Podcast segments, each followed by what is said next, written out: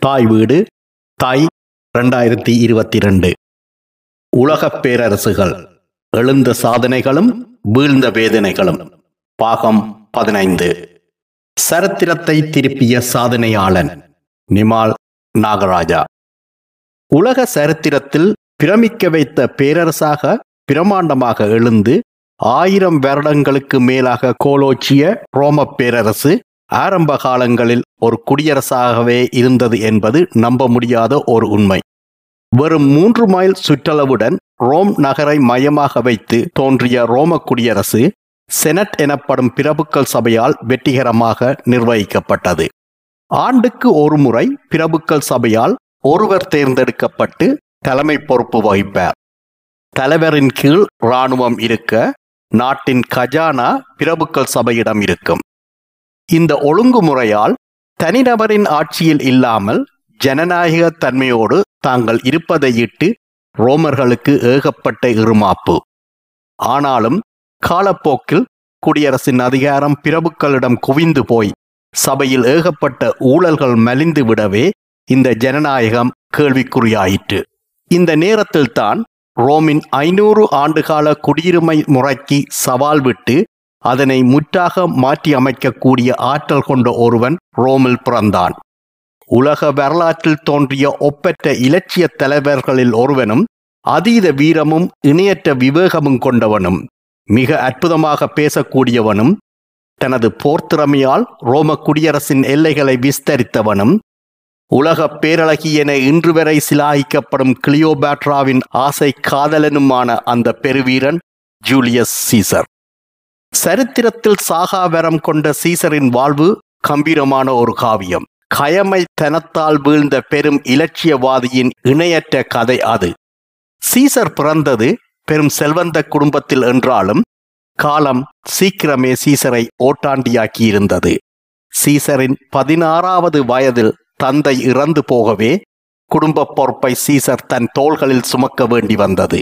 இது போதாது என்று உள்நாட்டு குழப்பத்தில் சீசரின் தந்தை எதிர்த்தரப்புக்கு ஆதரவளித்தார் என காரணம் காட்டி அவனது முழு சொத்தையும் ரோம அரசு பறித்துவிடவே சீசரின் குடும்பம் கடன்பட்டு வாழ்க்கையை கழிக்க வேண்டியதாயிற்று. சீசர் தன் இலட்சியத்தை நோக்கி இடையறாது வேலை செய்யும் வேகம் கொண்டவன். செல்வத்திலும் செல்வாக்கிலும் ரோமில் மிகப்பெரிய அந்தஸ்தை அடைய வேண்டுமென்ற சீசரின் சிறுவயது கனவு நாளாக நாளாக அவனது நெஞ்சத்தில் கொழுந்து விட்டெறியத் தொடங்கியது. அவனது நோக்கத்தை அடைய வேண்டுமானால் அவன் அரசியலுக்குள் குதிக்க வேண்டும்.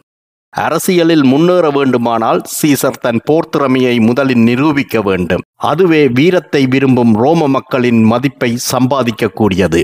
பத்தொன்பது வயதில் சாதாரண போர் வீரனாக தொடங்கிய சீசரின் போர் வாழ்வு அவனது யுத்த திறமையால் மிக விரைவிலேயே படையொன்றுக்கு தளபதியாக்கியது. அடுத்தடுத்த அவனது போர் வெற்றிகள் வீரர்களிடையே அவனுக்கு பெருமதிப்பை உருவாக்கியது.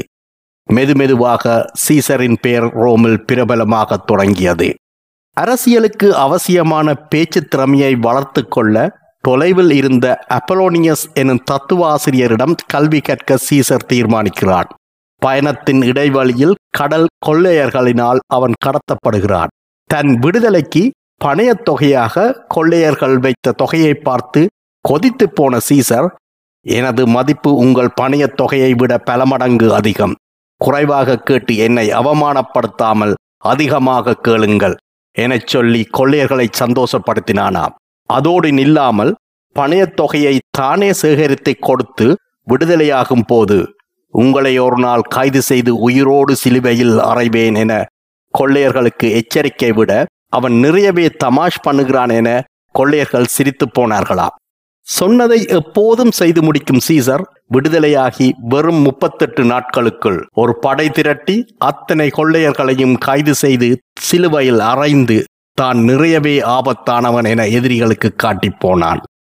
சீசர் தன்னுடைய நோக்கத்தில் கொஞ்சம் கொஞ்சமாக முன்னோறிக் கொண்டிருந்த போது ரோம குடியரசுக்கு மிகப்பெரிய ஆபத்து ஒன்று வந்து சேர்ந்தது.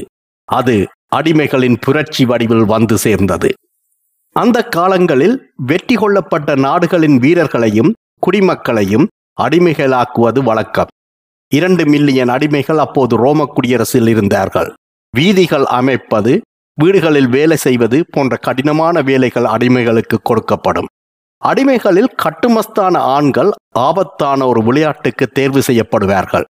ரோமாபுரியின் போர் அரங்குகளில் மக்களை களிப்பூட்டும் வீர விளையாட்டுகளில் அடிமைகள் காட்சி பொருளாகுவார்கள். காட்டு விலங்குகளுடனும் மத்திய அடிமைகளுடனும் போர் நடக்கும். வெற்றி அல்லது கொடுமையான மரணம் வரை இந்த விளையாட்டு தொடரும். கிளாடியேட்டர்கள் என அழைக்கப்பட்ட இந்த வீரர்களின் மரண விளையாட்டுகள் நடந்த கொலீசியம் எனும் மாபெரும் நீள்வட்ட வடிவமான மண்டபத்தை இன்றும் ரோம் நகரில் காணலாம். கிளாடியேட்டர்களில் மிகவும் புகழ் வாய்ந்த பெரும் வீரன் ஸ்பாட்டகஸ் தனது அடிமை வாழ்விலிருந்து ஒரு நாள் தப்பித்து ஓடிய அவனின் பின்னால் மற்றைய அடிமைகளும் கூட்டிச் சேரவே ரோம குடியரசை கருவறுக்கிறோம் என ஸ்பாட்டகஸ் பிரகடனம் செய்தான். அடுத்தடுத்து ரோம படைகளை தாக்கி அடிமைகளின் படை வெற்றி பெறவே ஸ்பாட்டகஸின் பின்னால் ஒரு இலட்சம் அடிமைகள் திரண்டார்கள். தொடர்ச்சியாக பெரும் படைகளை ரோம குடியரசு அனுப்பினாலும் ஸ்பாட்டகஸின் வீரத்துக்கு முன்னால் எவராலும் நின்று பிடிக்க முடியவில்லை. அடிமைகளின் போராட்டத்தை முன்னெடுத்த ஸ்பாட்டகஸின் புகழ் இன்று வரை நிலைத்து வாழ்கிறது. பொதுவுடைமை தத்துவத்தை முன்மொழிந்த கார்ல் மார்க்ஸ் ஸ்பாட்டகஸ் எனது கதாநாயகன் என புகழ்ந்தார். பிரபல பிரான்சிய தத்துவாசிரியரான வோல்டயர் ஸ்பாட்டகஸின் போர் ஒன்றுதான் உலகில் நடந்த போர்களில் நேர்மையானது என சிலாகித்தார். ரோம படைகளை சின்னாபின்னமாக்கியபடி ஸ்பாட்டகஸின் படை ரோம் நகரை நோக்கி விரைந்து வந்தது. ஸ்பாட்டகஸின் வெற்றிக்கும் ரோமின் வீழ்ச்சிக்கும் இடையே நின்றது ஒரே ஒரு ரோமப் படை. அதன் பலமோ வெறும் முப்பத்தையாயிரம் போர் வீரர்கள். கிராசஸ் எனும் ரோமின் மிகப்பெரிய செல்வந்தன் ஒருவன் அந்த படையின் மொத்த தளபதியாக நின்றான். அந்த படையின் ஒரு அணி தளபதியாக யூலியஸ் சீசர். தாங்கள் தோற்றால் ரோம் வீழ்ந்துவிடும் என்பது தளபதி கிராசஸுக்கு நன்றாகவே தெரியும்.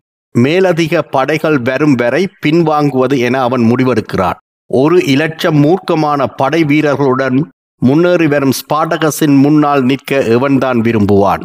போர் முனையின் ஒவ்வொரு அங்குலத்தையும் தன் விரல் நுனியில் வைத்திருப்பவனும் இக்கட்டான எந்த சந்தர்ப்பத்தையும் தன் வீரத்தாலும் விவேகத்தாலும் தனக்கு சாதகமாக மாற்றி போரில் வெற்றி பெறுபவனுமான சீசருக்கு பின்வாங்கும் முடிவு வெறுப்பை தருகிறது. முன்னேறி தாக்குவோம் வெற்றி பெறலாம் என தளபதியை அறகுறை மனத்துடன் சம்மதிக்க வைக்கும் சீசருக்கு திட்டம் பிழைத்தால் தன் தலை மட்டுமல்ல தனது எதிர்காலம் மட்டுமல்ல. மொத்த ரோமாபுரிக்கும் அது ஒரு முற்றுப்புள்ளி எனவும் தெரியும். ஆனாலும் தன் திட்டத்தில் அவனுக்கு அவ்வளவு நம்பிக்கை. இரவிரவாக காட்டிற்குள்ளால் நடந்த ரோமப்படை அதிகாலை வெளுக்கும் போது ஸ்பாட்டகஸின் படை மீது பாய்கிறது. திடீர் தாக்குதலில் சற்றே நிலை குலைந்தாலும் ஸ்பாட்டகஸின் படை வெறிபிடித்து தாக்குதலை தொடங்குகிறது. ஸ்பாட்டகஸின் புரட்சியின் விளைவை சீசரின் எதிர்காலத்தை ரோமின் தலைவிதியை தீர்மானித்த அந்த பெரும் போரில் தலைகள் உருளத் தொடங்கின. சீசரின் வாள் இடைவிடாது சுழன்றது. வரலாறு பெரும் அழிவு ஒன்றை தன் பக்கங்களில் எழுதத் தொடங்கியது.